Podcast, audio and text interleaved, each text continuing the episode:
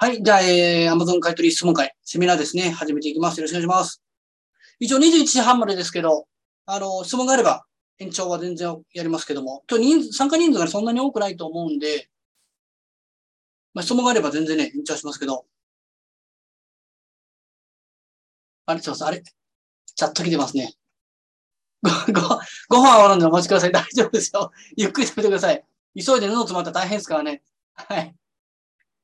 さて、ということで、まあまあ、あの、せどり始める方、これから始める方とか、もうすでにやってるよとか、刈り取りももうガリガリやってる方とかたくさんいてると思うんですけども、まああの、えー、質問に関してはどんな質問でもお答えしますので、あの、遠慮なく質問してください。もったいないですからね、せっかく参加してもらって。まあ聞くだけでも OK ですけど、やっぱね、あの、発言してもらうと、いろいろ、これ、会話のやり取りすると、いろいろ気づきがあると思うんで、ぜひいろいろ、あの、質問していかしてください。はい。えー、まあ、自己紹介。まあ、のりおと言います。まあ、今画面出てるんでね、顔、まあ、こんな感じですけども、まあ、75年生まれです。兵庫県で、まあ、関西ですね。で、今47歳ですけど、あのー、結構、もうまあ、僕よりほ、みんな年下じゃないですかね。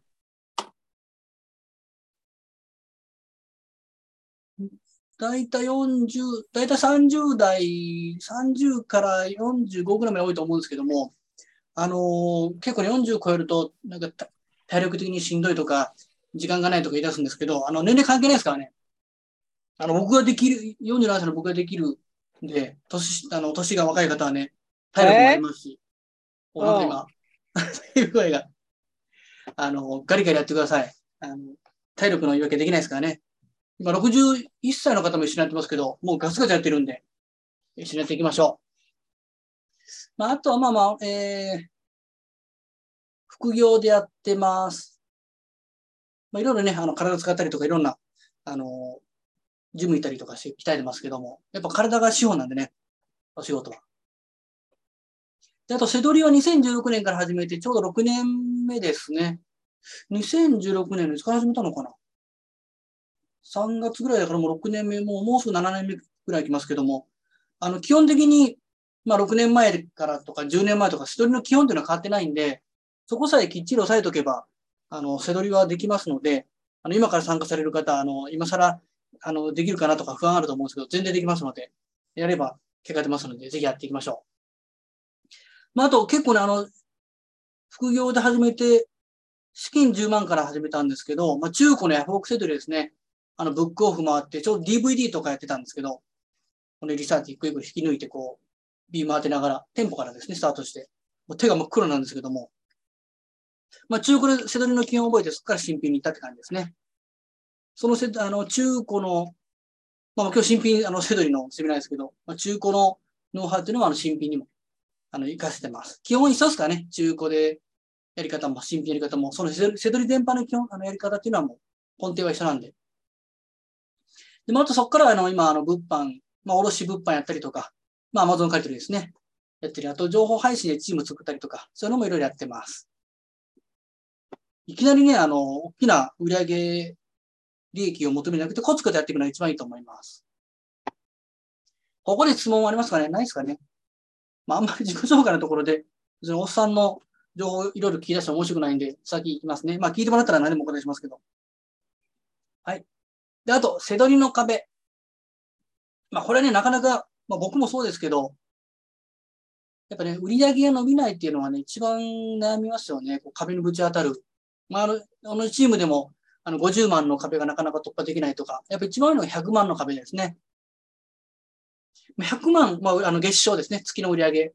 100万超えると、そこから結構ね、あの、100、200万、300万、あの、500万っていうのは結構あの、結構あの、すぐに行きやすいですね。まあ、あと、ここの伸び悩みのところで、やっぱ原因はリサーチ方法がわからないというところですかね。あと、よく聞く悩み、最近ちょっと減りましたけど、やっぱ楽天ポイントせどりって、あの、せどり始めるのに手っ取り早いですよね。のポイントで結構利益出たりするんですけど、ただ、あの、現金が増えないっていう相談よく受けます。ポイントはガンガン増えるんですけど、なんか気がついたら現金減ってるみたいな。まあ僕も経験ありますけどね。あの、そういうところで、一人は儲かるのかなみたいな相談を受けるんですけど、あの、やれば全然稼げますので、なんかあの困ったことがあれば全然質問してください。で、えー今やってるのが Amazon カリトリーの今日はセミナー質問会ですね。まあ、あのー、Amazon カリトリーって簡単なんですよね。いわゆる A 信、商品情報を集めて、キーパーっていうツールにぶち込んで、であと値下がったら商品を仕入れるってやつですけども、ここ、わかります？なんか、あ、あ、京都さん。あ、そうですね。ごめんなさい。僕今、もう喋りっぱなしで今ちょっとあの、チャットを見落としてました。そうなんですよね。あのー定番商品とかでね、ま、回り出すと、現金溜まっていくんですけど、その、楽天ポイントもね。最初がなかなか、あの、利益出ると思って、大体皆さんツール使うと思うんですけど、利益が出る商品を仕入れて、出品した頃には、出品者がなんか倍増に、倍増どころか10倍ぐらいに増えて、なんか一気に下がるみたいなね。結局、赤字垂れ流して、なんかポイントばっかりみたいなのは、よく聞きますけども、まあそこをね、乗り越えるとまた違う景色が見えるんですけど、なかなかそれをね、これは難しいと思いますね。はい、ぜひ、あの、借り取りで資金を増やしていきましょう。まあ、ここのところで言うと、もう商品はね、もう、引っ張ってきてるんですけど、これどれがいいかな？これがいいかな？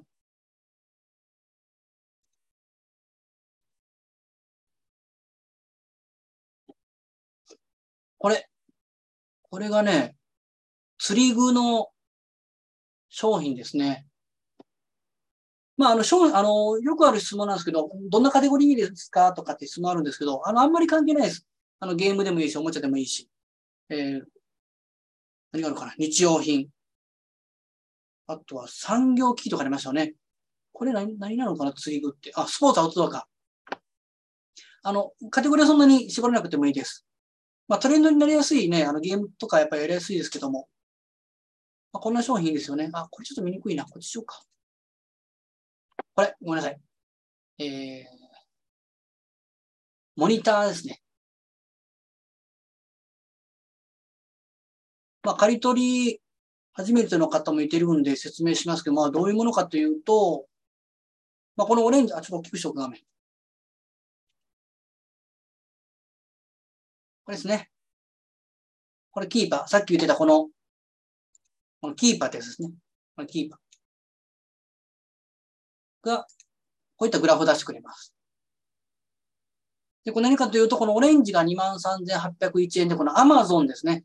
Amazon 本体が出品している価格です。で、Amazon も出品してるんですけども、やっぱりこの在庫っていつまでもあの無限にあるわけじゃないんで、いつか枯れるんですよね。で、Amazon がいなくなると、ボンと跳ね上がる商品。まあ、多分28,600円。でもちょっとこの辺結構跳ね上がって、39,500円とか。お、あうまいこと言ってくれない。これですね。これ今 Amazon いないんですけども、ここの差額で利益を出すのが Amazon 買い取りですね。23,800円で Amazon で買って、自宅に届く。それを FBA で Amazon にもう一回出品すると。だ23,801円で出すと赤字になるんで手数料が出るんで。やっぱこう跳ね上がっているような商品を狙うと利益が出ます。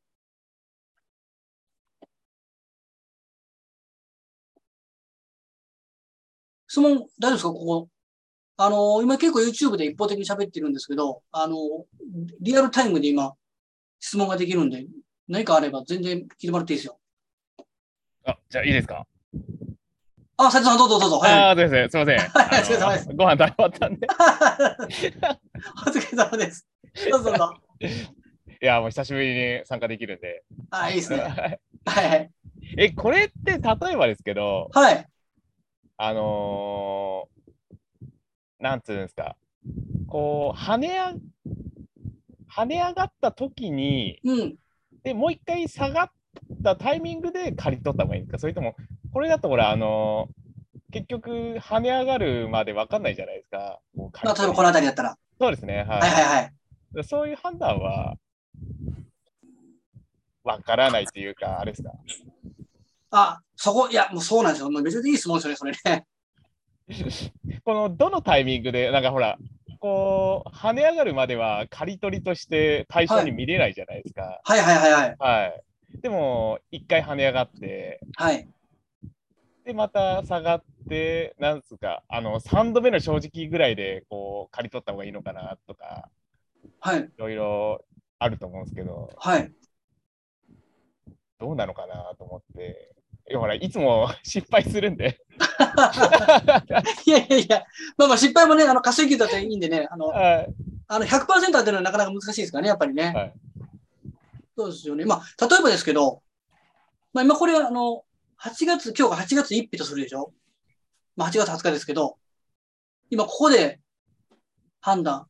あ、まあいいか。今、これ、商品がちょっと今 Amazon があるんで、23,800円で。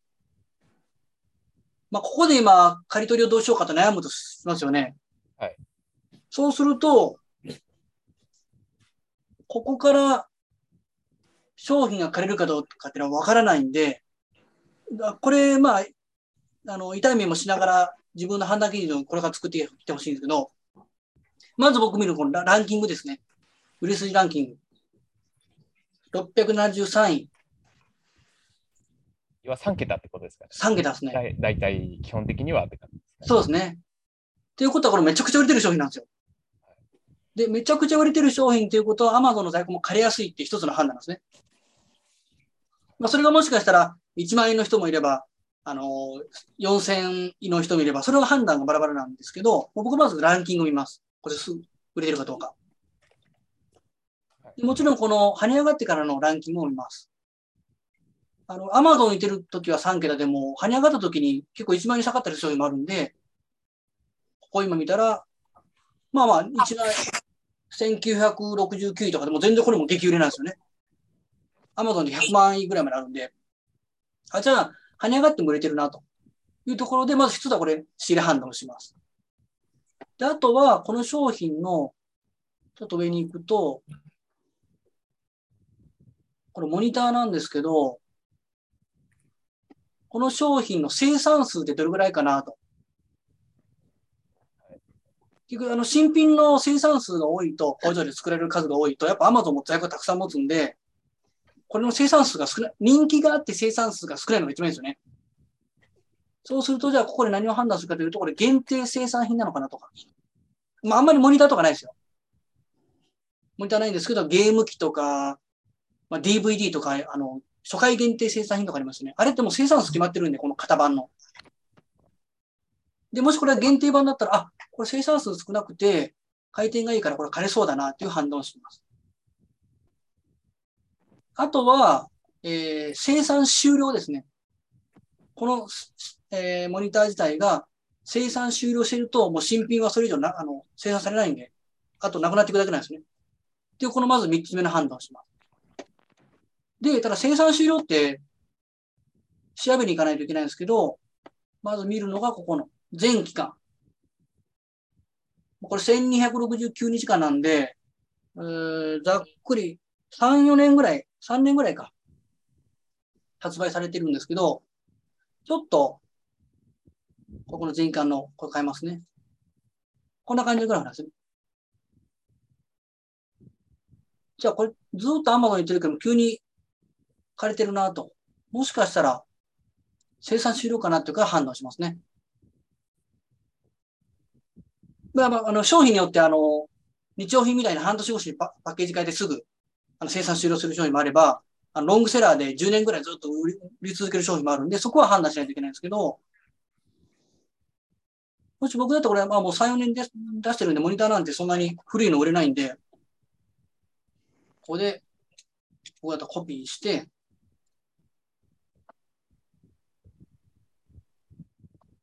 生産終了と。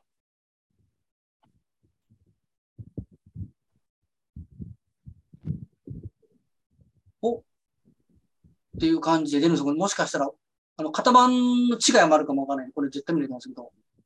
これ、その商品かな？コピーして、ヨドバシ。違うかな？あ、違うか。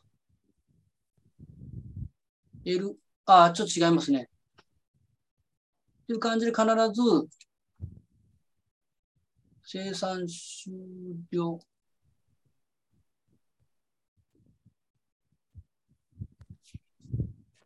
これ同じ型番のやつ、あの、コマンド F を押すと、全部あの色がつくんで、あ、知らなかった。そうそう、コマンド F でね、この画面出るんですよ。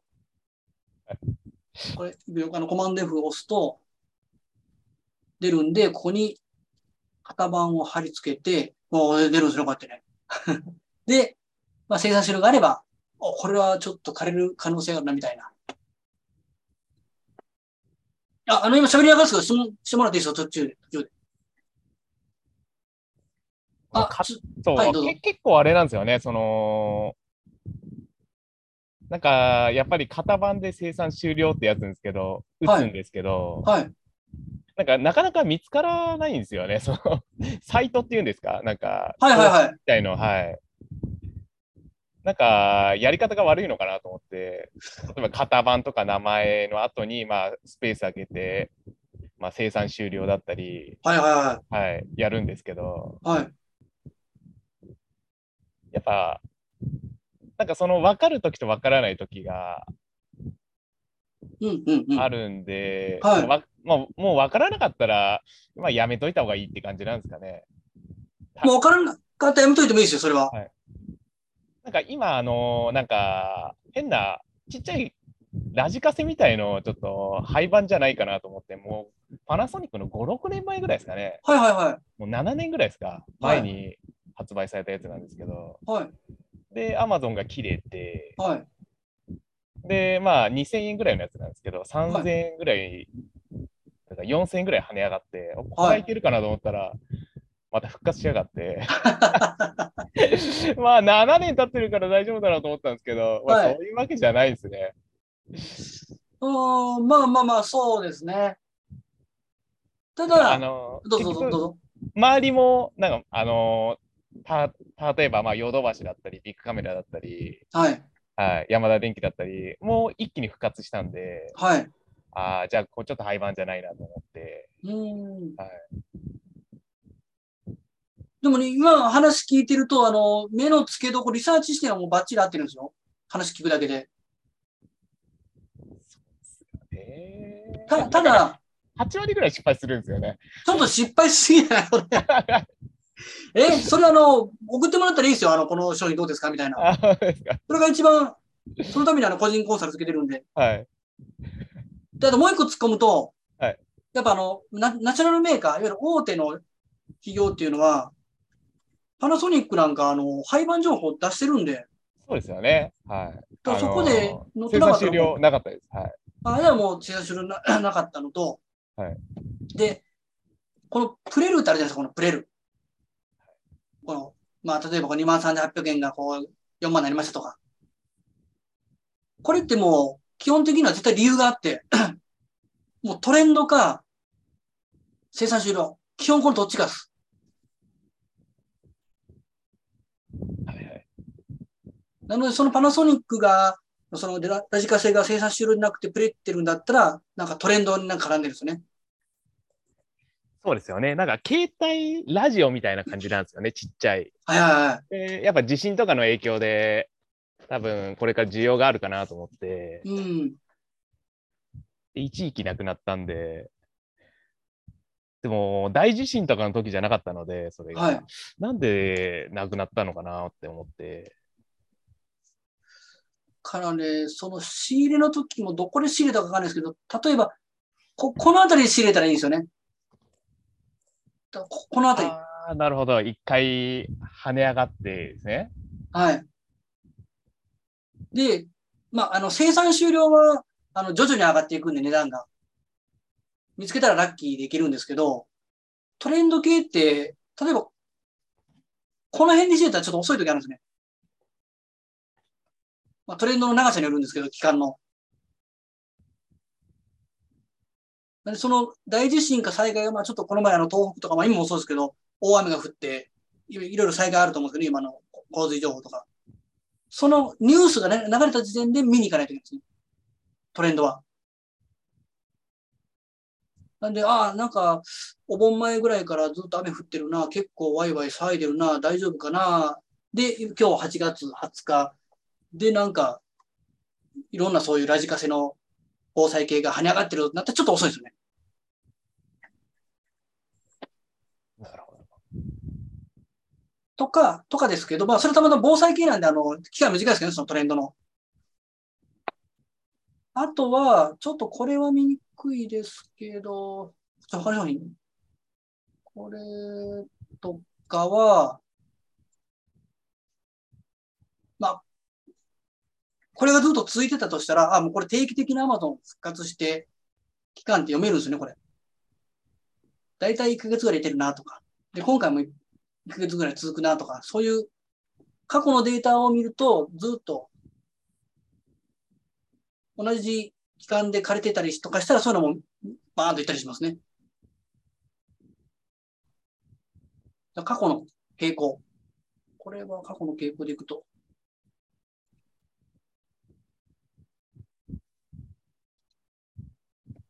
その、さっき言ったそのランキングと生産終了と限定生産なのか、トレンド絡んでるかどうか。の情報プラス過去のこの値動き。絶対見ますね。これたまたまプレってんのかなみたいなのもあるんで、やっぱり。で、1年間見る。あ、定期的にこう、アマゾンが復活して枯れて上がって上がったり繰り返してるなとか。1年ぐらいとか。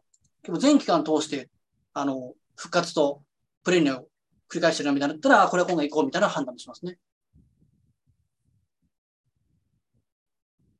まだ発売して間もないやつはちょっと危険ですよね。ちょっと危険なとこありますね。そうですよね。はい。ええなんか1年とかまだ経ってないとか、とかだと、ちょっと見送っちゃうんですけど。それも、あのー限定生産品で、今だったらあのーワンピースの映画あるでしょ？めちゃくちゃ今、めちゃくちゃあれ流行ってるんですよ、今。はい。わかります。はい。もうあれなんか超トレンドで、なんでもう、公開店なんて見つけたらもう、あんなのそういう仕入れ、即仕入れですね。で、基本の見るところはある程度もうもう決まってるんですけども、やっぱ商品によってこれはいけるっていうのはやっぱあるんで、そのワンピースとか。まあ、もうこの9月にはスプラトゥーン3が出るんで、あれ、あれなんかもう、はっきり見る前にもう抑えに行きますよね。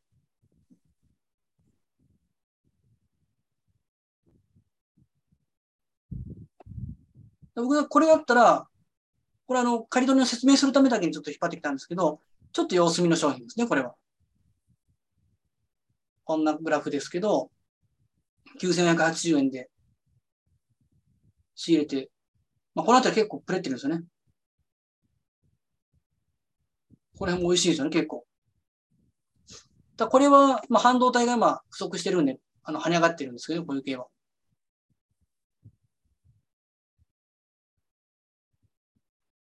ただまだ半導体不足が、あの、長引きそうなんで、もしかしたらいけるかもとか判断で、仕入れ値がもっと安かったらいいかもわかんないです、この商品。これ9180円なんで、ちょっと高いですよね。これが2980円とか、ちょっと一個行ってみようみたいなので、ちょっと試しにいいきますね。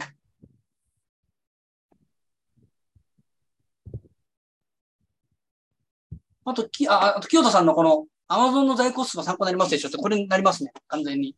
ここの。どこ行ったかなこれだったら、Amazon が、な664個に持ってますよ、みたいな。こういうのやっぱあの参考にしますね。まあ、ただこれも、もうここんだけの回転数だと結構早くなくなるんで、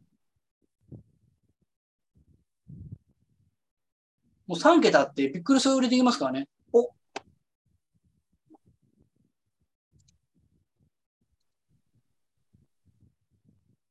福田さんが商品を、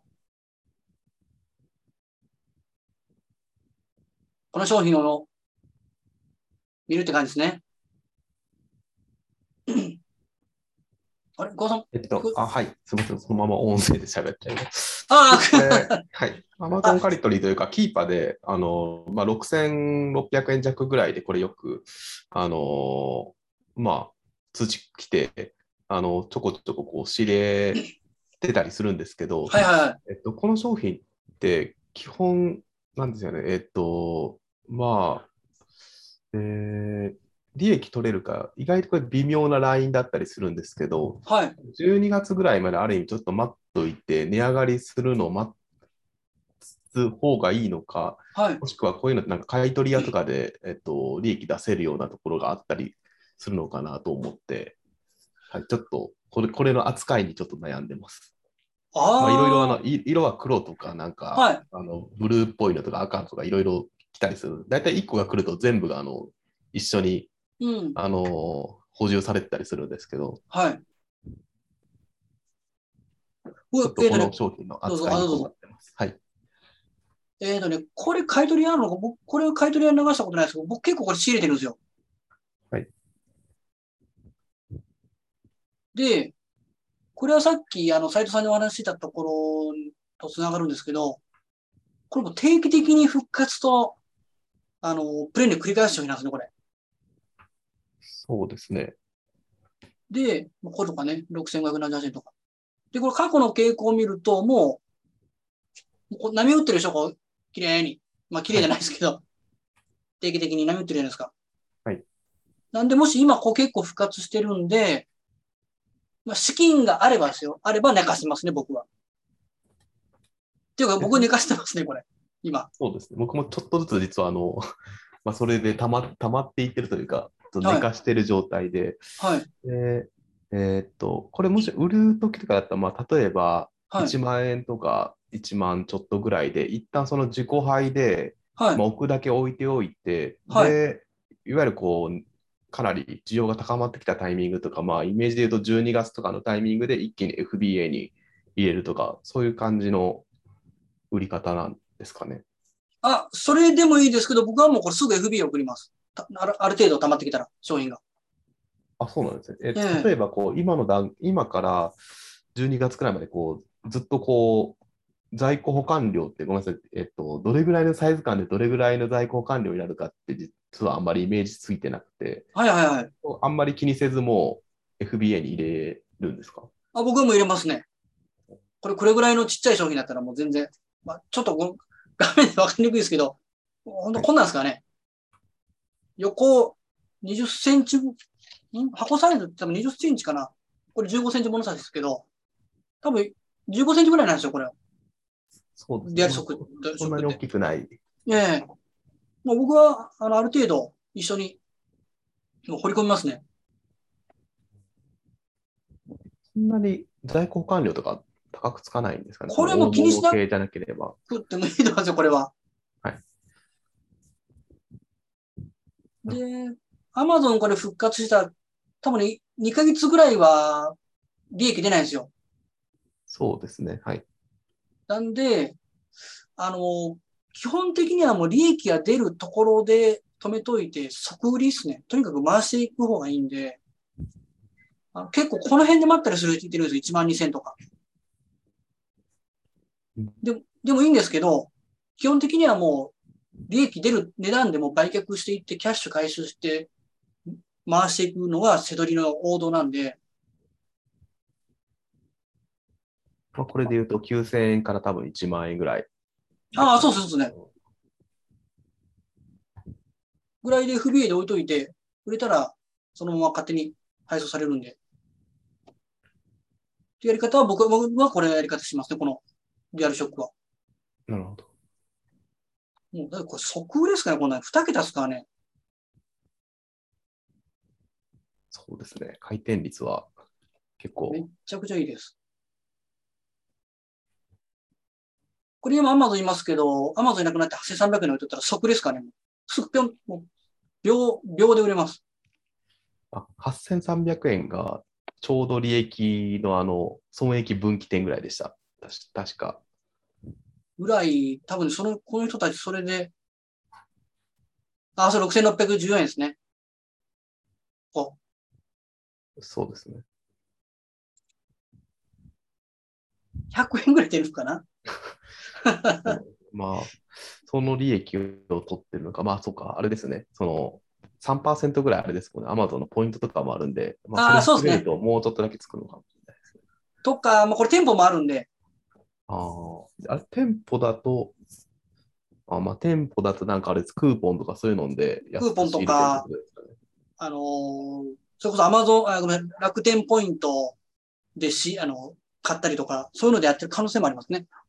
うんはい、わかりました。ありがとうございます。でももうポイント利益でやってる可能性もそうです。もうこれはもういいと思うんですよ。この、これはもう発売されたら即仕入れで置いといていい面白い商品ですね。まあちょっとこの商品で突っ込んでいくと、えーっとね、あのーこのあたりで Amazon 安く売ってるんですけど、PS5 が発売発表になったぐらいから PS4 が生産終了になっていったんですよね。で、どんどん値上がっていったって感じですね、このあたりは。で、この辺にコロナが入って、半導体がちょっと厳しくなってきて。だからトレンドと生産終了っていうのは絡んだ商品ですね、この商品。まあ、まあこれ、これ自体はね、生産終了じゃないですけど、あの、本体がね、あの、PSO は、えー、なんとかブラック以外は全部生産終了になってるんで。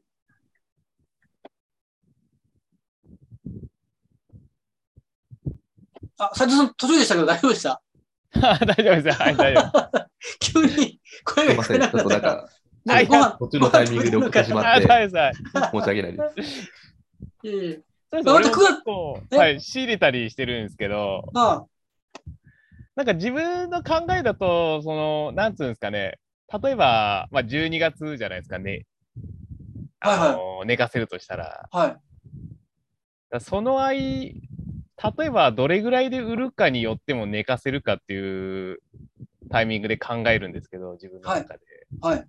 例えば今売れば500円、まあ、1000円取れるとしたら、今売っちゃった方がいいじゃないですか。はいはいはい。はい。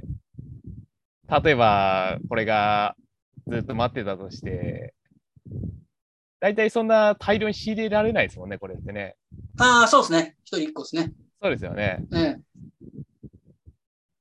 だからまあ、500円とか1000円とか、例えばこれが9500円とかだったら俺は売っちゃうんですけど、はい。まあそれは人によってって感じですかね。うん、そこはそうですね。そこ、そうなりますね。店舗だとね、結構まあ変な話、5000円弱でいけるじゃないですか。はい。仕入れられるっていうんですか。はい。そういう時だと売っちゃうんですけど、そういう感じでいいんですかね。うん、それでいいと思うんですよ。やっぱやっぱね、そこはね、やっぱ資金力によって本当変わるんで、ただ、ただ、あの、やっぱり月月賞でだけで言うと、500超えてきて1000とか2000万とかなってくると、寝かせずにどんどん回していく方法に、がもう王道になりますね、みんな。メインになりますね。なんかこの前の、まあ、ちょっと自分参加できなかったんですけど、はいはい。なんかヒロさんが、なんかその4パーとか5パワーだみたいなことを言ってたんですが、あれは粗利っていうことなんですかね？あれは、あら、あ、営業利益あら。か、あらかもわかんないですね。あらだと結構そこから引かれるとなると何も残んなくなっちゃいそうな気がするんですけど。ああ、あの、あの、アマゾン手数料引いてからの粗利益ですよ。ああ、あのほら、あのほ他に、例えば経費があるじゃないですか。はいはいはい。はい。それ引くとどうなのかなと思ってきちゃうんですけど。まあ、仮に、えー2000万の売り上げの粗利益だと、100万円あるじゃないですか。はいあの、粗利益で。そうすると、営業手数料。でそんなに変わらないんで、営業手数料自体は。配送料とか。まあ、その、粗利益どう、どう計算してるかわかんないですけども、意外とあの、営業利益残ると思います。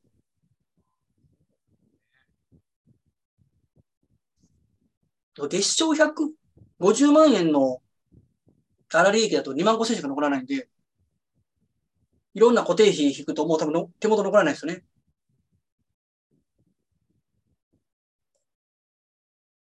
全然でも、5%でも僕商品知れますよ。これいけると思ったら。いつも迷うんですよね。なんか5%とか10%とかでは本当あるんですけど、はい。でもなんかその、なんですか、値下げ合戦みたいなの考えると、はいはい。あーまあ15%ぐらいじゃダメだなって思っちゃうんですよね。ああ、そこはね、そこの考え方はちょっと直した方がいいと思うんですね。な直したっていうのと、ちょっと言い方ありますね。あの、ちょっと視野を広げた方がいいですね。ああ、やっぱそうですよね。はい。なんていうんですか、その、結局、10%とか利益、まあ5%もそうですけど、例えば、なんかほら、なんかいろんな、うーんまあ、例えばですけど、リーファだったりすると、リーファユーザーとか見れるじゃないですか。はい。はいそういうの見て、ちょっと、あ検索がまあ20とか30とか50とかあると、うん。これ知れない方がいいかなって、そういう判断をしちゃってるんですけど、はい。見る人が多ければやっぱり仕入れる人も多いじゃないですか。はいはいはい。はい。あと、はい出品者が急激に多くなってるっていうんですか、うん。はい。それだと絶対、あーこの先下がるんだろうな、みたいな。はい。そうするともう値下げになっちゃうじゃないですか。そうですね、そうですね。その、はい、どうぞ。なんか割と有名メーカーだと、なんか戻ったりしますけど、なんか無名メーカーだとそのまま落ちていくみたいな価格が。ああ、どうかな。ちょっとそれ商品見ないとわかんないですけどね。ああんまり決め打ちも良くないと思うんですけどね。ただでも今、今の考え方は合ってますよ。その、リーファの、利用者の増減とかっていうのは、僕それ見ますからね。そうですよね。なんかその、やっぱ多いと結構下がったりしますよね。うん僕はそれで、いあの、痛い目あって自分で調べて、まあ、昔あの、モノレートってあったんですけど、モノレートユーザー見て、これ下がるなとかっていうのは見見ながら仕入れてましたね。まあまあ、これなんか特にそうですよね。この、出品者これ今587いてます。あ、600か。頭で。で、これ、634からに137ぐらいまで、100人まで減減ってくるとやっぱこれ値段上がってきてるんですよ、こうやって。で、またここ増えてくると下がるんですよね。もうこれももう、だいたい反比例するんで、その見方はああ全然間違ってないですよ。仮にこの、まあ、あのーこういう商品じゃなかったとしても、こういうなんか出品者の波形があるじゃないですか、その株みたく、あの上がったり下がったり、上がったり下がったりみたいな。はい。はい。これは、例えば参考になるんですかね、その、これだけの判断って言うんですか？うん。例えば、あのーまあ、多分有名メーカーだけに限ると思うんですけど、ランキングが高い商品ですかね。うん。例えば、その、出品者が増えれば絶対値段って下がるじゃないですか。はい。だから、あえてそれを見越して買って、で、出品者が少なくなったのが過去に波形があったら、例えば1年目でそういう波形があったら、2年目でまた同じような出品者ぐらいの来たら、借り取って、で、出品者が少なくなったら、売るみたいな、まあ、寝かせになっちゃうと思うんですけど、うん。多分半年ぐらいですよね。なんかそう。まあこれで見ると、まあ2ヶ月ぐらいですか？そのうん12月ぐらいに、例えば仕入れて、うん。で、2月、3月だと出品者が少なくなってるんで、はいははい。そこで売るみたいな。い。うん。だからその1年目でこういう波形が来たら、2年目もこういう波形が来るだろうっていう予想をして、あのー例えばこれで言ったら6月ぐらいですか？なんか結構出品者が増えて、で、下がってるはいはいはい。だからここで借り取って、で、その、多分このまま行くとなんか下がってきそうな感じじゃないですか、出品者が。うん。はいはいはい。はい。で、そうすると、こう、金額っていうか、価格っていうのは絶対上がってくると予想して、仕入れるっていうのはありなんですかね？ありですけど、ありなんですけど、その考え方はありなんですけど、この、えーデュアルショックには当てはまらないです。あ、そうですよね。はい。あ例えばこの話だったんですけど。それは、これデュアルショックに当てはまらないです。1年前のには、あの、上がってるから、今年も上がるだろうっていうのは、これの商品には当たらないですね。これなんでかというと、これ、季節関係ないですよね。今の斉藤さんの考えの分が当てはまる商品っていうのは季節商品ですね。ああ、そういうことですプね。ールとか、こと夏だったらプールとか、はいえー春先だったら、まあ、花粉グッズとか、は、その1年前の波形を見ますけど、このデュアルショックに関しては、あ僕は見見見ないというか、まああんまり当てはまらないですね。どどどっちかというと短期トレンドなんで、そこは、あの、見見方 OK ですけど、商品によっては変えた方がいいですね。ああ、そういうことなんですね。だ僕はなんでこれ、あの、発売さされたらすぐ知れるかというと、これ結構僕知りまくってるんですよ、これ。この商品。あでもある程度予測つくの、だいたい2ヶ月ぐらいで、あの、跳ね上がってくると、だいたい経験してるんで、もう、しあの、復活したら仕入れみたいなのやってますけど、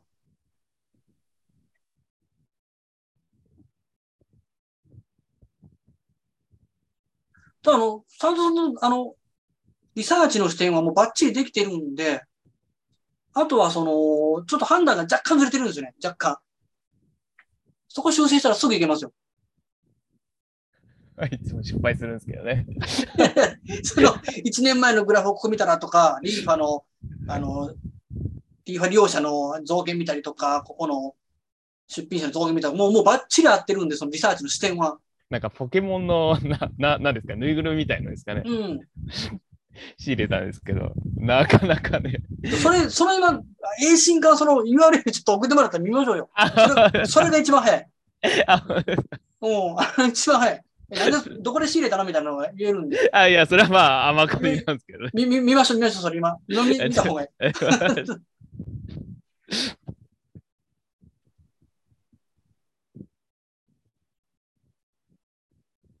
あこれはどこで？あ、ちょうどその待ってる間に清田さんから質問があったんで、えっ、と、借り取りリストを積み上げてらっしゃると思いますが、入れ替えなどはされていますですか、えーその場合、リストから削除する商品はどのようなものがしますでしょうか？ああ、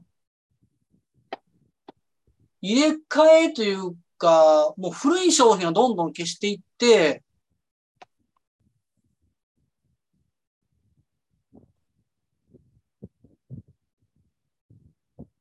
入れ替えというか、どんどんあの新しい商品を入れていってますね。あの、どっちかというと、あの、アマゾン買い取りのリサーチは結構ざっくりやってるんで、なんでかというと、値段って変動するんで、どれがいいかな。多分この商品みたいに結構値段って変動するじゃないですか。ここでは、例えば今、今これもうグラフ出てるんですけど、今は仕入れできないでけども、値段が上がったりするときには仕入れたりするんで、過去の傾向を見て、あ、なんかこれ、復活したときに美味しいかもわかんないなぐらいの雰囲気だったら入れるって感じですね。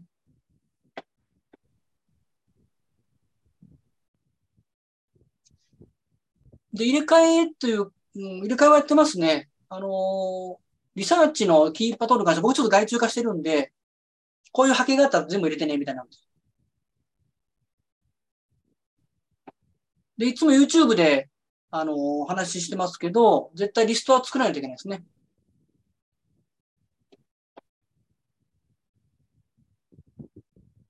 で、基本はでもう、1日10分でもいいんで、まあ、毎日やった方がいいですね、リサーチは。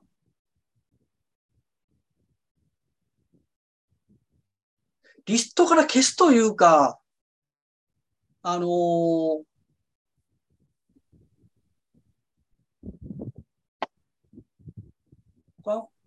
えっ、とね、まあ、まず、アマゾン復活が期待できないとか、もう利益が取れそうない商品はもう入れないですね。とか、あの、さっき言った通り、もう、プレネの原因、要因ってのは2つしかなくて、生産終了かトレンドなんで、そのトレンドにが終わってしまったら、利益取れない商品ってあるんですよね。そういうのはもう、もう、仕入れしないですね。まあでも、キーパーに登録って5000件までいけるんですけど、5000件ってなかなか大変ですからね、全部。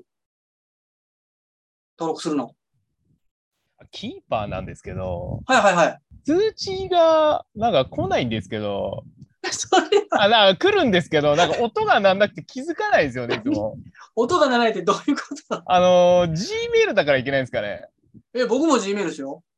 本当ですか？なんか、なんかな、なんないんですよね。え、なん、え、どういうことならないちょっと待って待って。え、いや、僕もならない、ならないですよ、その。ああ、ならないですか？え、だあの、これ僕スマホで見るけど、Gmail だったら、あの、ポップアップで出るでしょ ?1 件、2件、3件、4件みたいな。ああ、その開くとってことですか？いやいやいやいや、えっとね、Gmail。と？このアイコンある、あじゃないですか、Gmail。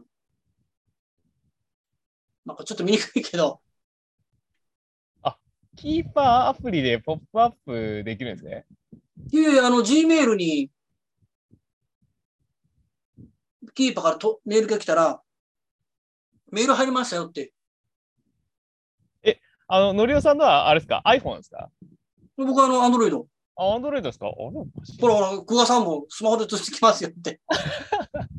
それ、設定が悪い。いや、なんか通知オンにするとかやってるんですけど、あれおかしいですね。俺のがいけないですからね。久我さん iPhone ですって。本当ですか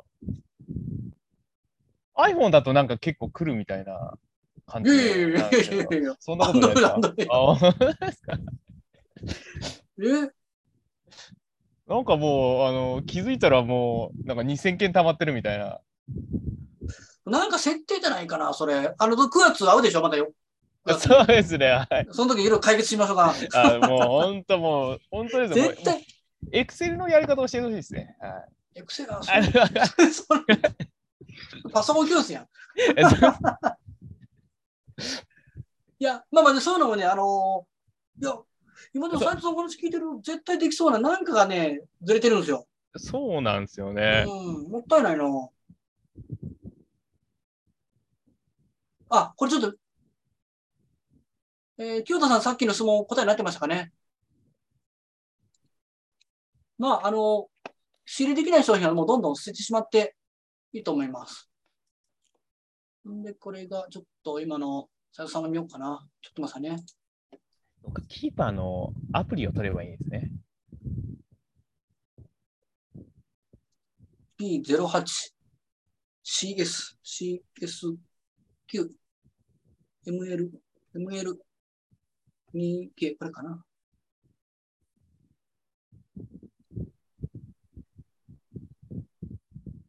うん、ポケモンセンターを仕入れてるのは OK ですよ。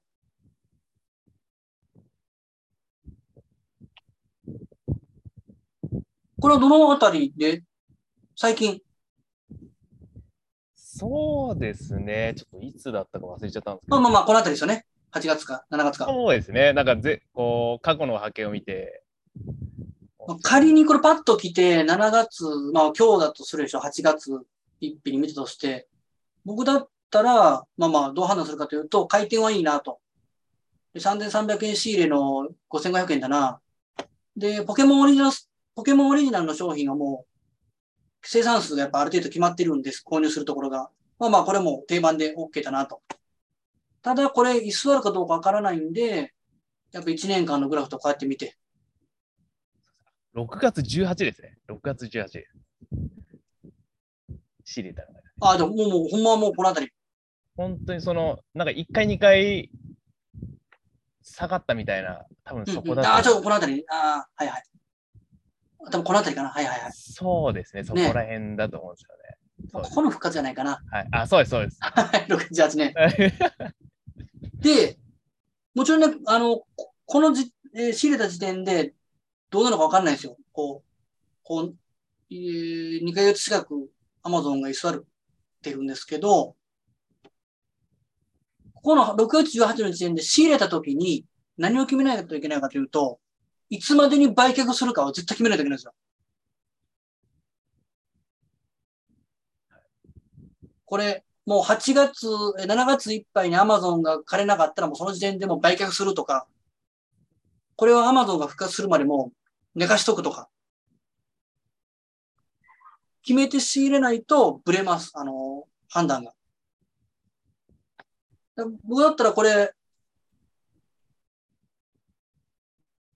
全期間で言うとこんな感じで、結構この辺りは、すぐ枯れてるんですけど、ここのところ結構居座ってるでしょ？多分ね、これね、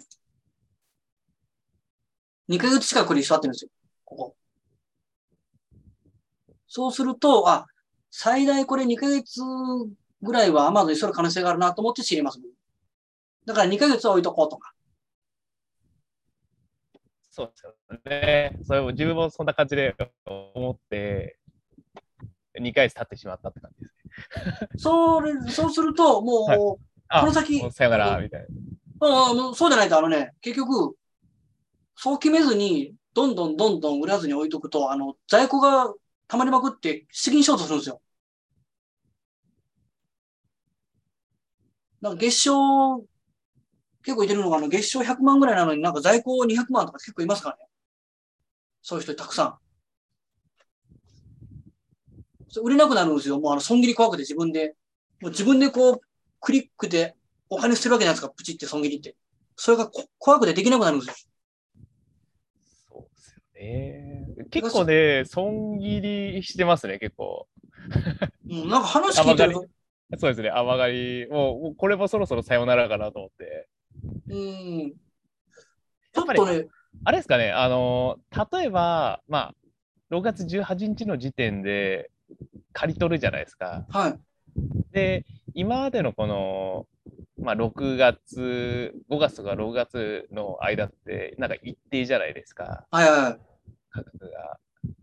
この金額に合わせて売った方が良かったんですかね。それとも高望みしちゃったっていうか、自分が。もっと上がっていくかなみたいな。もうお話聞いあの、話を聞いてる時点でもう高望みしているんですよね。え、6月18日仕入れてこれどのぐらいで、あのもう、倉庫掘り込んだんですか ?FBA の。すぐどれぐらいですか ?1、2週間ぐらいですかね。あ、ほんなもうその時はもうアマゾン復活したんですか？多分そうですね。はい。あの、基本的には、まあ、あの、もちろん利益は、利益額は大きい方がいいんですけど、基本的には2番手。まあ、これ今さ下げてるんですけどね、この人は。ここです。僕だったら揃えますね、4700円。これほっといてね、この3267は。そうですよね。多分ついていっちゃってる感じですもんね。で、基本的にはあの、2番手の最安値に合わせるのがもう、基本せ、せどりのセオリーなんで、まあ、この500 5000でもいいんですけど、なこれを過去のグラフで見て、5500円とかっていうよりも、今あったらもう4700円僕は揃えますね。で売らないとお金ならないんだよ、物販って。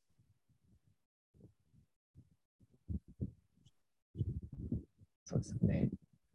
まあまあ、これも書いていいんですけどね。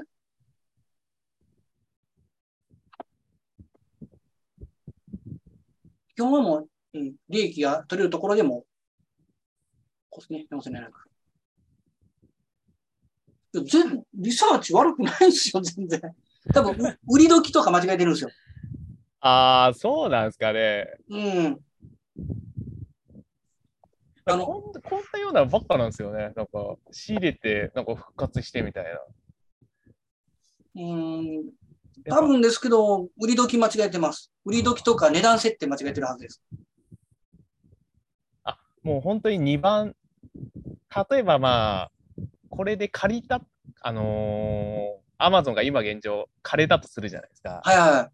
そしたらもう、例えばい自分、いつもの自分だったら多分5000、5400円とかにしちゃうんですよ。そうじゃなくて、もう、即売りを目指すために4700円で設定するっていうことですね。ああ、そうですよ、そうですよ。なんで即売りかというと、その5400円で上がる保証がないないんじゃないですか。そうですね。はい。でも4700円で利益出るんだったら、この場でもう利益確定なんで、もし借りてたらアマゾンがね、そこでもう、あの、売上を確定させるのと利益を。で、そこで迷う人の大、もう典型的な考え方が、いや、利益率がこれ8%しかないから、20%欲しいんですよとか、もうこの考え方も大間違いですからね。お金を取りに行かないといけないです、まずは。利益率のゲームじゃないんで。お金を稼ぐ、あの、ビジネスなんで。あじゃあまあ、基本はもう、あのー、2番手の価格で売るような形で雨上がりをするみたいな感じですかね。ああ、もうそうですよ。はいあの、刈り取り以外でもそうですよ。背取りはもう、それ基本は、基本はそうですよ。そのた例えば過去に波形あったじゃないですか、そのはい5月から6月のはい。金額までいくだろうなっていう考えではなく、現状の、あれですかね、その、現状た、今だと4700円じゃないですか。はいはいはい。もうあのー、5月から6月見ると、これいくらでしたっけ？その5500なんかあ、5500。はい。ここへ戻ってくるだろうなと思って自分はあの5000とか5 5400とかに設定しちゃったんですよね。はい。でもそうではなく、今現状の2番手の金額に合わせた方がいいってことですかね。ああ、そうですね。ああ、そういうことですねただね、もう本当ね、ほんま間違って、ただ間違ってなくて、あの、FBA に出すときには5500円で設定してたそうですよ。そうですね、はい。そうしたんですよね。で、プライスターか、まあ、マカとかなんか使ってるでしょ？そうですね、はい。だったら、まずは5500円で、あのー設定して出すじゃないですか。で、はい最安値ストッパーも使ってるでしょ？そうですね、はい。だったら、最安値ストッパーを、えー、まあ、それと、これも変わるんですけど、まあ、損益ギリギリのところに押さえとくか、損益プラス200円ぐらいの押さえとくかで、ストッパーかけといて、で、出品です。そうなんですよ。なんかいつも、さあ、納品しようかなと思って、プライスターやると、利益率マイナスとかなんか出ちゃって、あれ？みたいな。そしたら Amazon がいるみたいな感じになって。ん？それストッパーかかってないでしょ？じゃあ。あ、いや、あのか、かかってるんですけど、その、なんていうんですか、出す金額を決めるじゃないですか。はいはい。はい。その時に、なんか自動的に今の金額、今カート取ってる金額が、なんか自動で入力されるじゃないですか、出品価格みたいな、プライスターですけど。ん？ちょっと、それまた、それ、なんか設定方法間違えてるな。あ、まあ、結局その後、まあ、修正するんですけど、自分の出したい金額に。いやいやいやストッパーかかってないあ、まからあ、あ一応かかけてるんですけど、その最初の、納品プラン作るときですね。商品登録の時点で。仮に5500円で出すじゃないですか。はい。で、まあ僕はマカトなんで、プライスは使ってないですけど、多分一緒なんですよね。はいあの、それでストッパーかけないですか？例えば、あ、かけます、かけます。はい。じゃあ直さなくてもいいじゃないですか。そうですね。なんか5000円で、ななんかいつも、多分これ、なんかいつも出すときにもう Amazon が復活してて、うん。で、まあどうせ枯れるだろうと思って、まあ、まあ今で言ったら5500円でまあやっといて、で、なかなか切れなかったんで、うんちょっと、いつになったらいなくなるのかなっていう。まあこれは分からないってことですよね、結局え、ね。でも僕だったら、僕はこの商品も仕入れたら、ずっと置いときますよ。4700円か5500円かわかんないですけど、僕はですよ。はいただ、こう資金があって人によって違うんで、基本はもう即売りです、即売り。そうですよね。はい。だもうこの、もうポケモンセンターなんて、そのうちはあの上がりますからね。って分かってるんで。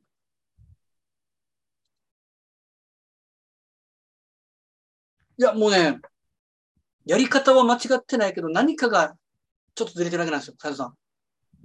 ななんかずれてるな。復活しちゃうんですよね。自分がも復活、もちろん復活、ともちろん復活するんですけど、そこの復なんか、かなんかか株とか FX で言ったら、なんか三尊天井のもう3回目で仕入れたら下がってっちゃうみたいな。なんか3度目の正直でダメになっちゃうみたいな、なんかそんな感じなんですよね、いつもね。なんか仕入れ時かなんか間違えてると思うな。なんか1回目、まあ、いなくなるじゃないですか。で、まあ、ちょこっと復活して、で、また、切れて、復活して、切れて、復活してっていう感じで、なんか2、2、3回ぐらい様子を見るんですよね。多分それがいけないんですかね。もう1回目でいなくなったら、行っちゃった方がいいってことなんですかね。いやーもうそれもね、もう、もう分かんないですか？ね そうですよね。はい。だからそれ商品をね、一回送っ今後送ってほしいな、こっちあに。ですか。はい。あのーだから一概に本当になんか商品のって変わるんで、ただ、ただ聞いてると、あの教科書は全部頭入ってるけども、な、何かその判断のところの、が間違ってるんですよね。結局、やっぱ需要と供給なのかなと思っちゃうんですよね。うん、そこが、そうですよね。評価できてい。ないような気がする。はい。だからこういう結果になっちゃうってことですよね。あの、もう、あの、このグラフだけ見て、仕入れているような感じがするな。そうですよね。はい。うん、そのグラフはもちろんこれはあの、判断基準で絶対見とかないといけないんですけど、じゃあこの商品どうなんだっていうのを見ないといけないんですね、やっぱり。ポケモンセンターのこの、それこそ雪はみって何やねんとかね。とか、まあさっきのこの、これなんでこんなにプレってんの？この、よくわか僕わかんない。これ、これランガードがなんでこんなに値段上がってるの？とか、の、この商品自体がなんで値上がってるかと、プラス、あと、の波形なんで、これね。僕がいつも言ってるこの Yahoo ニュース見てくださいねっていうのは、今何が売れてるのかとか、何が物不足なのか。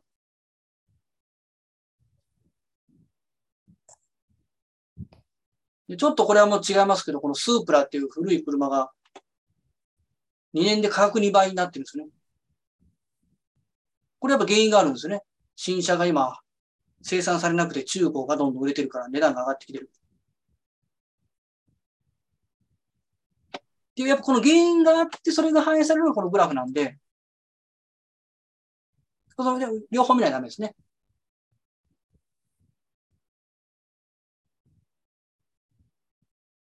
ちょっとあの、佐々さん、あの、商品仕入れる前に送ってください。みんな結構それやってますよ。あのあ、本当ですか？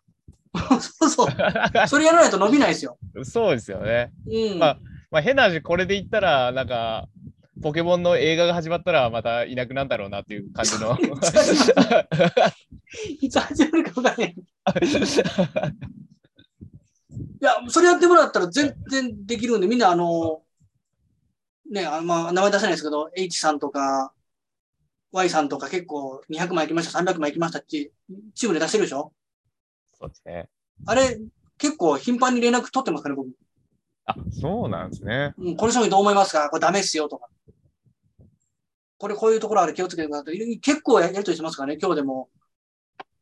えー、Y さんか Y さんとも何回もやりとりしますし。じゃないともったいないですよ。そうですよね。なんかもう自分で考えちゃって、自分で考えて、本当に分かんなかったら連絡しようっていう、なんかいやいやもうガンガン毎日使わないと。ぼ僕でもなんかいろんなコンサルが入、まあ最近その入らないですけど、入ったら結構連絡しますよ、僕その人に。これどうですかどう思いますかとか。そうなんですね。使いましょう。もったいないですよ、時間もうせっかく仕入れて。もう本当にもう最近時間がなくて、全然。時間は作りましょう。なんかもう本当にもう、なんつうんですか、もう納品作業嫌になってきましたもん。え、納品代行は、いや、いや納品代行あったんですけど、うん、なんつうんですか、なんか、えた、例えばですよ、なんか、あのーまあ、利益、利益額が、まあ、2、300円だとするじゃないですか。はいははい。なんかそういう商材が多くて、いはい。まあ、数で売ってくっていうんですか。うん。うん。はい。ですけど、なんか、セット商品が多いんですよね、結構。はいはい。はい。で、セット商品で2、300円だと、例えば仮に、まあ、紹介してもらったやつだと、なんかこう、手数料とか入れると結局、利益が50円ぐらいになっちゃって、なんかうん。これじゃしょうがねえなと思って、まあまあ、そ、そこはね、僕はあの、納品代行を使ったりとか自分で軸入ったり、それは分けてるんで、まあそれは別にいいですけど。ああ、そういうことですね。うん、そこはまあまあ、そうやってるんだったら問題ないですけど。はいまあ、ただ、僕、思うんですよね。この、電脳せどりっていう、すプチプチ、ポチポチ、こう、パソコンでクリックして、それだけでお金稼げるじゃないですか。そうですよね。はい。別に利益率なんか僕気にしないですよね。そうなんですよね。ポチポチするだけ100円儲かると思ったら、もう、はい、じゃんで知りますけどね。そうですよね。はい。うん思います。だから、あの、まあ、あの、まあ、斉藤さんだけじゃないですけど、よく利益率20%は必要だとかっていう人言ってるんですが、根拠がないですよね、このせどりに関して電脳。あの、店舗構えて家賃払って人件費、あの、従業員おにお金払ってる人は、固定費と変動費があるから、あの、最低の利益率っていうのは絶対弾き出さないといけないですけど、これ副業って、いらないじゃないですか、それ。給料で生活費賄ってるんで、これだけ全部、あと3%でもいいわけですよ。パソコンでポチポチして、ネット上で商品やる、やり買いするだけで、3%残れば、いいぐらいですよ、本当に。な、あの、なこともいいぐらいですよ。その、のりおさんに言われたリップモンスターですか？もう、あれが好きになっちゃって、自分は。リップモンスターって何だっけリップモンスターって言ってあの、あえ、ケイト？あ、そうですね、はい。ケイトの、なんかあれでまあ100円でも利益いいですよみたいなこと言ってたじゃないですか。もううん本当あれ、本当利益取れますね。本当100円で最高でしたよ、本当。でしょ？はい。こんなちっこいのが100円ですよ。パチパチパチパチパチパチあるんだけど。そうなんですよね。もう本当に、もう30秒でなくなっちゃいました、もう30個ぐらい。そう。そそれだったらもう30個。そ一緒に3000円利益って元に入る。そうですね。もう、いや、もったいない。もう、なんか、バリバリ考え方とかあってんのに何が違うの？ちょっと直したいな。おーとその、ケイトでちゃんと利益出るんだったら、その失敗する8割の商品を仕入れなかったらいいんで、そうですよね。はい。うん。それを直しましょうか、ちょっと。はい。うん個別面談みたいになってるけど、まあ、全然すいません。なんか俺ばっかり喋っちゃって、な全然ですよ。喋ったもん勝ち。メッセージが来てるんで。喋ったもん勝ちですかね、この。あ、久我さん、キーパーで、私は、久我さん。えー、はい、そうそうなんです。えっ、と、トレンドが終わった後の商品でどんなチャートになるのでしょうか？ああ、トレンドが終わった後の商品っていうのは、まあ例えばですけど、あーこういう、もうアマゾンが居座るみたいな。値段が一定ってやつですね。こういうグラフになります。例えば、ちょっと出るかな出るかなえっと、オクラパウダー。ちょっと今、今ちょっと思い浮かんだのが、オクラパウダーなんですけど、なんか1回、2回切れたらもうちょっと怪しんだ方がいいんですかね。いや、そんな、そんな、そんなことない、そんなことない。もうやっぱ商品で違うんで。そうですよね。あ、お、じゃあオクラじゃない。オカラパウダーや。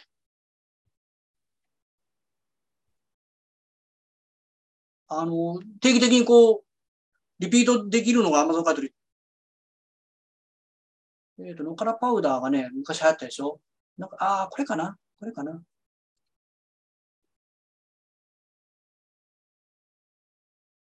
ちょパッと思い浮かぶのがこれしか出てこなかったんですけど、ちょっと見にくいかな？ちょっと見にくいですから。オカラパウダーって結構前に一瞬トレンドになったんですけど、2000、もっと前じゃなかったかな、これ。まあ、これ2160円の商品が9000とか7000とか、めちゃめちゃプレったんですよ、これ。な体にいいかなんかわかんないですけど、僕食べたことないですけど、で、トレンドが終わったら、ずーっともうこんな、こんな感じです。たまにちょっとなんか、在庫切れになって、はね、もうこういう、こういう、こういう感じの傾向になりますね。トレンドが終わると。ただ、このトレンドが終わるっていうのも商品によって違うんで、もう、これ2019年に、あの、トレンドになりましたけど、ずっと3年間もずっと、今も続いて上がったり下がったりする商品もありますし、一概に言えないです。商品に。本当商品によって変わるんで、ただ一例を出すと、このおからパウダーって、あの、おからごときかって僕なんか思うんですけど、まあ、ごときって怒られますね。そのおから作ってる人に。あの、お体にいいですねおから、おから、おから、おくらじゃな、おか、えー、おからか。ね、プレって、こんな感じに元に戻るって感じですね。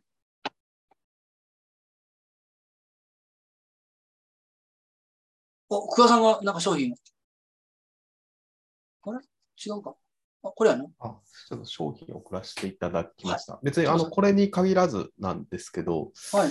あの結構カート取ってる価格がこれ58,800円で、はい。他に出してる方が5万3000円とかで結構、えっと、安いのにカートが取れてないとかがあって、えっと、ここれってどどう考えたらいいというか、あのななんでこういうことが起こってるのかなと。多少の差だったらわかるんですけど、結構大きく値段が違うのになぜか5万8800円とかの方が今カートが取れてるっていうのが、これポイントじゃないですかね、多分ね。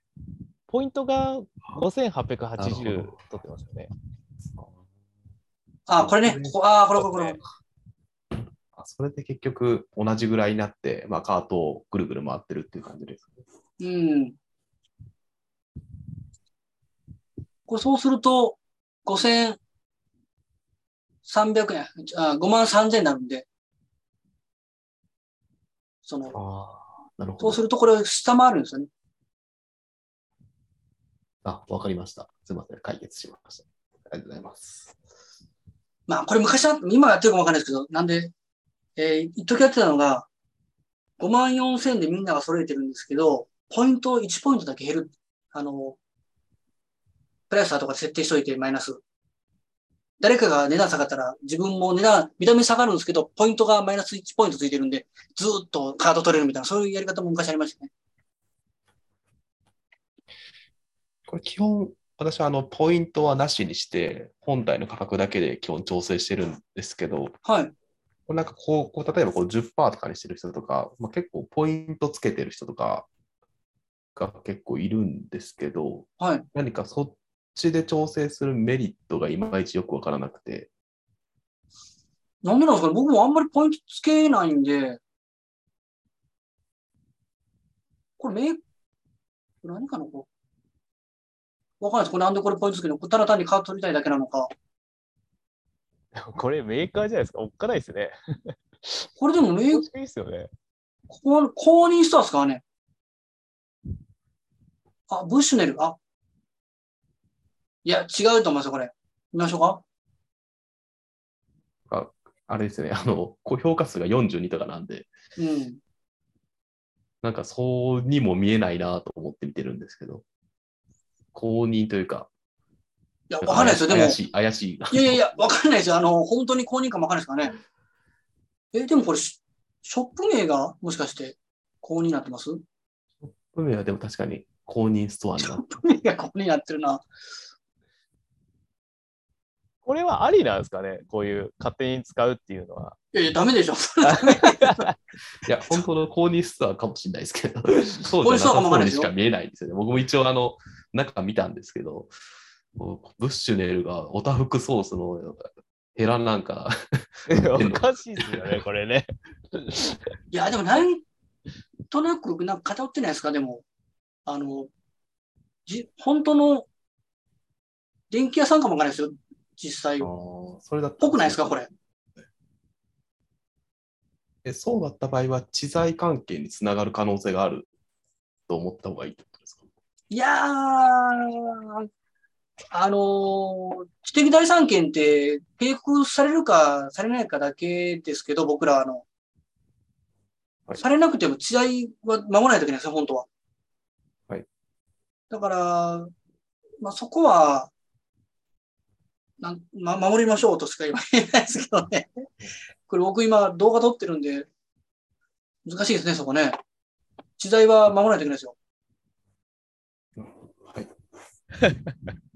警告来ないから破りましょうというもんじゃないですかね、知的財産権というのは、商標権とか。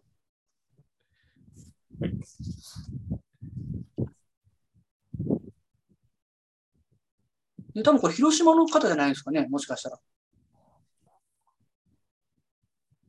あれ？これ？ほらね、広島でしょ？あと、オタフクソースって広島ですからね。で、こんだけオタフクソースの商品を出品してるってことは広島で、このブッシュネルが広島だったらなんかあの取引関係で本当にそうかもわかんないですね。ちょっと見ましょうか。結構こうやって見ていたら面白いんですよ。出ないかな結構僕、こんな感じで今日調べますよ。ブッシュネルってどこのメーカーやねみたいな。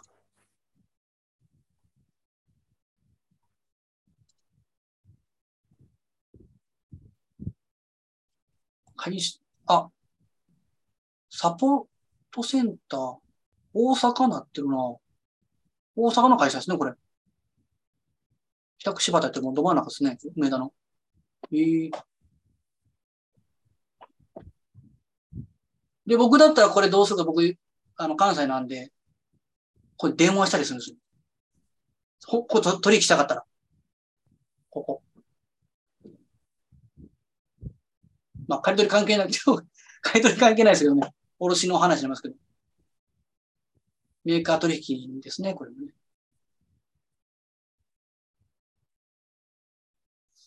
うん。なんかちょっと、そんな感じがしますね。え、みんな時間大丈夫ですか？僕は大丈夫ですけど。これ、今、いろんなそういうお話が出たじゃないですか。だか僕どうするかというと、これをね、調べに行くんですよね。あ、ここに出てるんですか火災産業株式会社。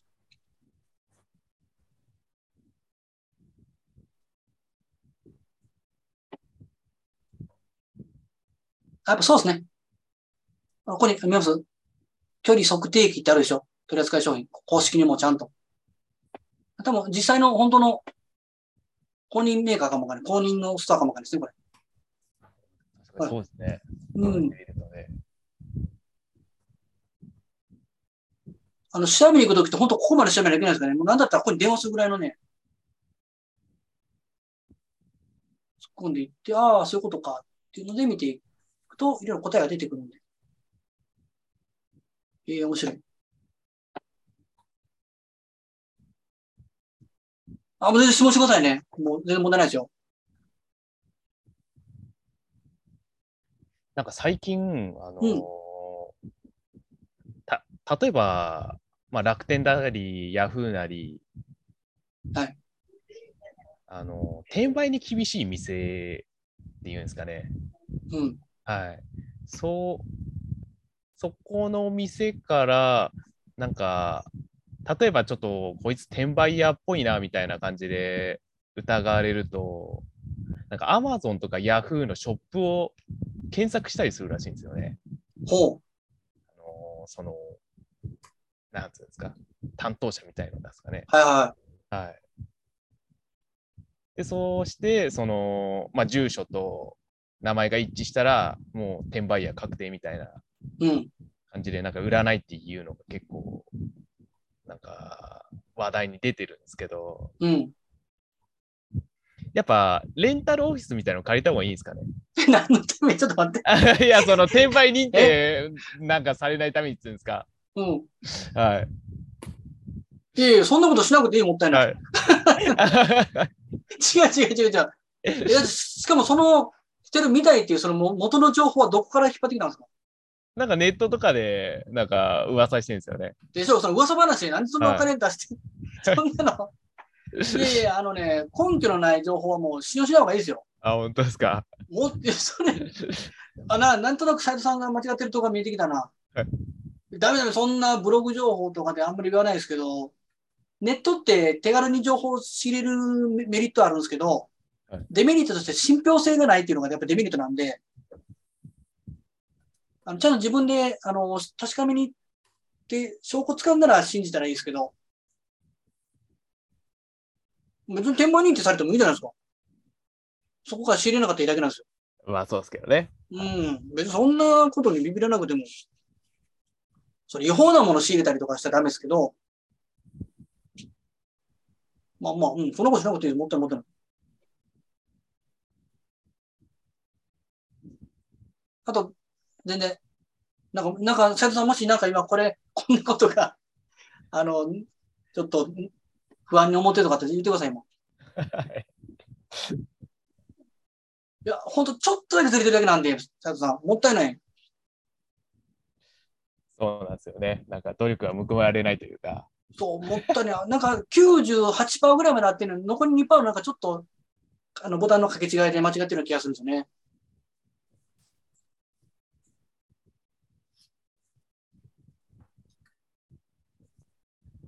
ああと皆さん大丈夫ですかね？あの、あトトムさんとか、六次郎さん大丈夫ですかね？まあまあ、あの、キックオーリーでも大丈夫ですけど。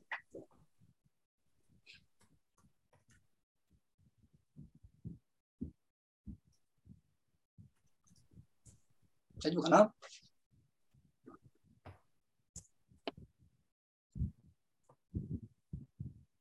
これもそうですかね？これ、これなんかは、10年近く発売されてる商品で、定期的にずっと1200円の商品がなくなって跳ね上がったりとか、定期的にアマゾン借りてるでしょ？まあ、あの、プレってはないですけど、この辺をプレイ出したのかな？急にね、こういうのもあるんで。やっぱこの釣り具は今、あの、ちょっとね、コロナが落ち着くというか、あの、行動制限出てないんで、今、コロナ需要ってなくなってきましたけど、こういう釣りは入りましたからね、去年、一昨年とアウトドアブームもあって。アウトドアブーム。冬は売れないですよね、これね。え、え、もう一回、もう一回、え、何ですか？冬は売れないって感じですかね、これね。いや、けあんま関係ない。釣りって結構、行く人は冬行くでしょ？美味しいから、魚が。そうなんですね。なんか凍ってるからな投げても氷の上滑ってるだけみたいいや、ちょっとね、な。え斉藤さんどこに住んでるんけ？北海道？北海道じゃないですよ。北海道じゃないです。関東です、関東。関東よね。一緒どこに住んでるのかなと思って。海凍るってなかなかの寒いところだからね。ロシアとかね。まあ、こういうのもあるんで、まあ、こういう商品なんかちょっと、あたまたまプレってんのかなみたいな様子見ますけどね。まあ、1300円で試しに知りますけど、こんな安いんで。まあ、しかし、この商品画像汚いな。ねえ、このなんか切り抜きの。しかも全部あまり変わんないですよね。画像そうそう。ほら、変えたらいいのにね、汚い。もしくはうん。っていう感じかな、ブランド出ました。あ、大丈夫か、えー大丈夫ですね、質問の方は。あ、これ予約転売やん。そうそう、予約転売これ。8月30。違う違う違う違う、嘘、そうそうそう。発売予定日は、なんでこれ予約転売な、これ10年間発売されてるって言ったばっかりで、予約転売ってもうあのボケてると思う。あと、京都さんも大丈夫ですか？質問。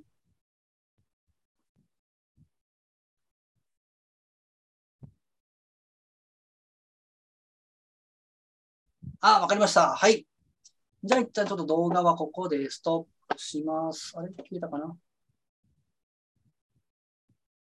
ここで一旦ちょっと